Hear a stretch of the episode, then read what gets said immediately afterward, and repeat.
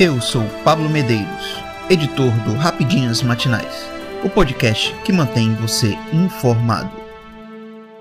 Câmara derruba decreto de Lula sobre saneamento e impõe nova derrota ao governo. O plenário da Câmara dos Deputados impôs uma derrota ao governo Lula e aprovou, na noite desta quarta-feira, 3, um projeto de decreto legislativo, PDL, que derruba os decretos do presidente Luiz Inácio Lula da Silva, que alteraram as regras do marco legal do saneamento básico.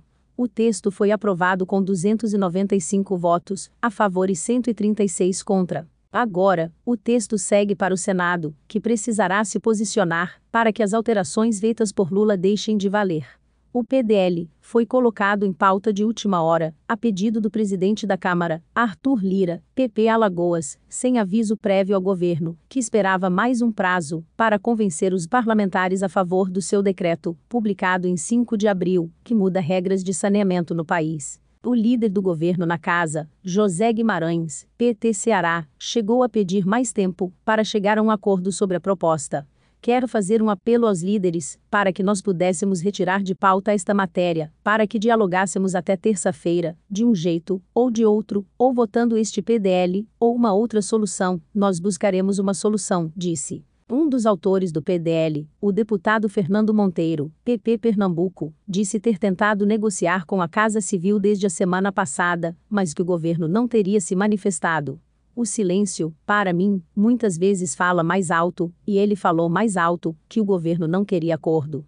Que o governo não queria conversar, queria apenas ganhar tempo, afirmou. Além da resposta de Fernando, que apoia o governo federal, a sessão desta quarta escancarou a dificuldade do Planalto em formar uma base sólida de apoio. O líder José Guimarães cobrou publicamente os líderes do PSD e do MDB, contemplados com cargos no primeiro escalão, por terem orientado o voto a favor da derrubada do decreto de Lula. Esses momentos no parlamento são muito importantes, isso nos leva a refletir sobre as relações aqui dentro a relação que os líderes que estão encaminhando contra o governo têm com o governo. Eu acho que fica isso como lição para todos nós aqui dentro. É um recado? Evidente que é, por várias razões. Eu sei o que está por trás disso e às vezes eu prefiro muitas vezes ser derrotado do que caminhar para a rendição. Isso não deve fazer prática do parlamento. Essa decisão que a maioria dos líderes, que participam do governo, estão encaminhando contra o governo fica registrado aqui. Isso não é ameaça, é apenas uma declaração de que nada mais importante do que você ser transparente, do diálogo. Esses líderes foram intransigentes a não dialogarem com o líder do governo para votar essa matéria terça ou quarta-feira. Eu nunca vi isso aqui no parlamento, disse o deputado Mendonça Filho, União Brasil Pernambuco, debochou do resultado e da derrota do governo. Estão vendo isso? A base derreteu, disse, enquanto parlamentares bolsonaristas riam. O União Brasil comanda três ministérios: Turismo, Comunicações e Integração Nacional. Os decretos de Lula sobre o marco do saneamento desagradaram parte do Congresso Nacional, que já havia aprovado legislação universalizando o serviço de saneamento no país até 2023 na justificativa para suspender os atos do Executivo, o PDL afirma que o decreto põe em risco a execução do marco regulatório legal, que inclui o tratamento e coleta de esgoto e acesso à água potável, por exemplo. Entre as mudanças previstas pelo decreto, estão permitir a contratação de estatais sem licitação e flexibilizar as exigências financeiras, para que as atuais empresas prestadoras dos serviços pudessem ser avaliadas.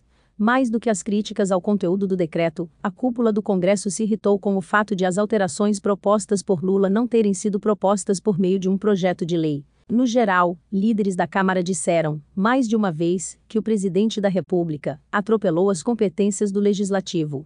Sequência de derrotas na Câmara. A aprovação do PDL foi a segunda derrota do governo Lula em dois dias na Câmara dos Deputados. Na terça-feira, 2, o presidente da Casa, Arthur Lira, PP Alagoas, atendeu a um pedido do deputado Orlando Silva, CDOB São Paulo, e retirou da pauta de votação o Projeto de Lei 2630, popularmente conhecimento como PL das FAC Neus, apoiado pelo Palácio do Planalto. No plenário, Silva disse não ter tido tempo de apreciar e incorporar ao seu parecer as sugestões feitas pelos partidos com os quais se reuniu ao longo da tarde o líder do PP na casa, André Fufuca, Maranhão, afirmou que o colega do PDOB recebeu cerca de 90 emendas ao texto. A oposição ao governo Lula alega, no entanto, que a retirada de pauta foi motivada pela falta de votos favoráveis à proposta.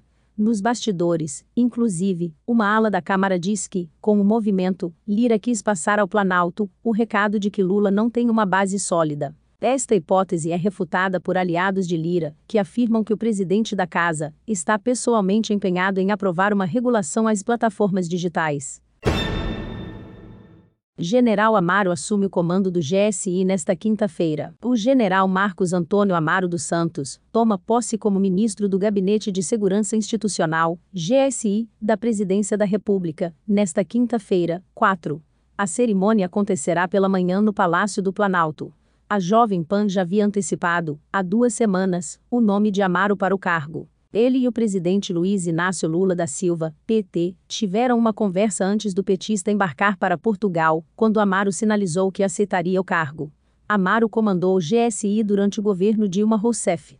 Antes, foi responsável pela segurança da presidente por quase cinco anos. Nesta quarta-feira, 3, depois de ter adiado o encontro por duas vezes, Lula almoçou com a cúpula das Forças Armadas no quartel-general do Exército, em Brasília os generais apresentaram os projetos estratégicos para força e propostas de investimentos na área de defesa. O ministro da Defesa, José Múcio Monteiro, vem liderando o esforço do governo do PT para se reaproximar dos militares. Entretanto, a relação está tensionada desde os atos de 8 de janeiro. Lula já tem um encontro marcado com o comandante da Aeronáutica, Marcelo Damasceno. Esse encontro deverá acontecer na semana que vem.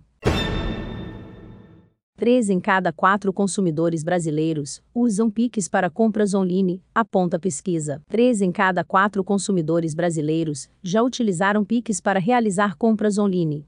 Em paralelo a isso, 31% das pessoas já desistiram de comprar algum produto por causa das opções de pagamento disponíveis. Os dados foram revelados pela CX Trends 2023, pesquisa realizada pela Octadesk em parceria com a Opinion Box. Com a economia considerada incerta, os consumidores passaram a pesquisar mais e gastar menos. De acordo com a EAD de receita da Octadesk, Maara Shows, a experiência que as empresas oferecem pode impactar diretamente na retenção e no crescimento dos negócios. O Pix vem justamente para ajudar nisso. Porque experiência quer dizer o que? É eu conseguir ir mais rápido que eu queria. E o que eu queria não é necessariamente procurar um produto e colocar no meu carrinho. Eu quero o produto na minha casa. Então, quanto mais rápido a gente conseguir fazer isso e antecipar essa entrega de valor para o consumidor, melhor. Como a experiência é um fator decisivo, o Pix acaba acelerando um processo que antes demorava. Eu consigo acelerar o processo, diz Shows. A pesquisa ainda revelou que, em 2022, 66% dos entrevistados pretendiam usar o Pix, que não havia completado nem dois anos de existência. Neste ano, o estudo realizado por mais de 2 mil consumidores online em todo o país descobriu que o sucesso do meio de pagamento digital e gratuito é cada vez mais evidente. Pela primeira vez, o Pix parcelado também apareceu no levantamento. O Pix parcelado acabou de ser lançado e já aparece com 3%, mais do que boleto parcelado e muito próximo de carteiras digitais e do boleto normal em termo de representatividade. Isso mostra a facilidade e rapidez de adesão do consumidor brasileiro, continua EAD da Octadesk. Quando questionada sobre qual seria a principal ação que as empresas poderiam adotar para melhorar a experiência de compra online, Maara avalia a necessidade de desenvolver a facilidade de acesso ao meio de pagamento. No físico, você tem uma pessoa te passando o papelzinho com o número do telefone, do Pix ou um QR Code. Ou ele vem por mensagem de WhatsApp ou e-mail. Da forma como a gente facilita utilizar o Pix, eu vejo que esse avanço em relação a como eu consigo passar uma informação para uma pessoa comprar parece algo simples, mas, se você for parar para pensar no trabalho que você tem para copiar um Pix de CNPJ, é algo que demanda muito tempo. A quantidade de etapas que eu tenho até conseguir entrar e fazer o Pix ainda é muito grande, diz a especialista. Já em relação à parcela dos consumidores, que ainda se sentem inseguros com as compras online, a EAD acredita que o fator está mais relacionado com a credibilidade de cada empresa do que com o meio de pagamento escolhido. A gente vê tanto notas no Goog, como no Reclame Aqui, como os dois principais lugares, para pesquisar antes de comprar em qualquer empresa, além de como as empresas utilizam cada canal. Como tem muitos novos canais de comunicação com o consumidor, a gente vê muitas empresas utilizando de forma não profissional os canais. Isso passa baixa credibilidade e, por consequência, você acaba perdendo uma venda antes disso, conclui a especialista. Dentre os meios de pagamentos preferidos, o cartão de crédito segue na liderança, com 61% das escolhas, seguindo pelo Pix à vista, com 18%, e pelo cartão de débito, com 6%. Rússia classifica a ofensiva contra o Kremlin como ataque terrorista e abre processo judicial. O Comitê de Investigação da Rússia abriu, nesta quarta-feira, 3, um processo judicial por causa do ataque com drones realizado contra o Kremlin. A ação foi classificada como um ataque terrorista e as autoridades russas culpam a Ucrânia pelo ato. O departamento principal do Comitê de Investigação da Rússia abriu um processo em relação a uma tentativa de ataque à residência do presidente russo no Kremlin, informou o comitê através de comunicado.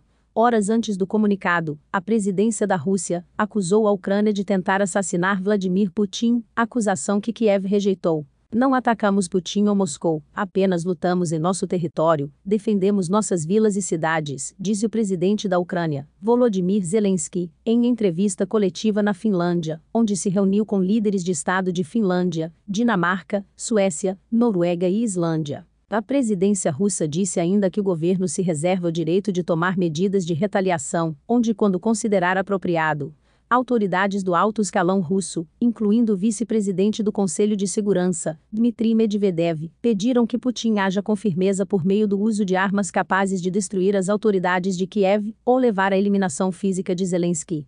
Eu sou Pablo Medeiros e este foi o Rapidinhas Matinais, o podcast que deixa você informado. Até mais.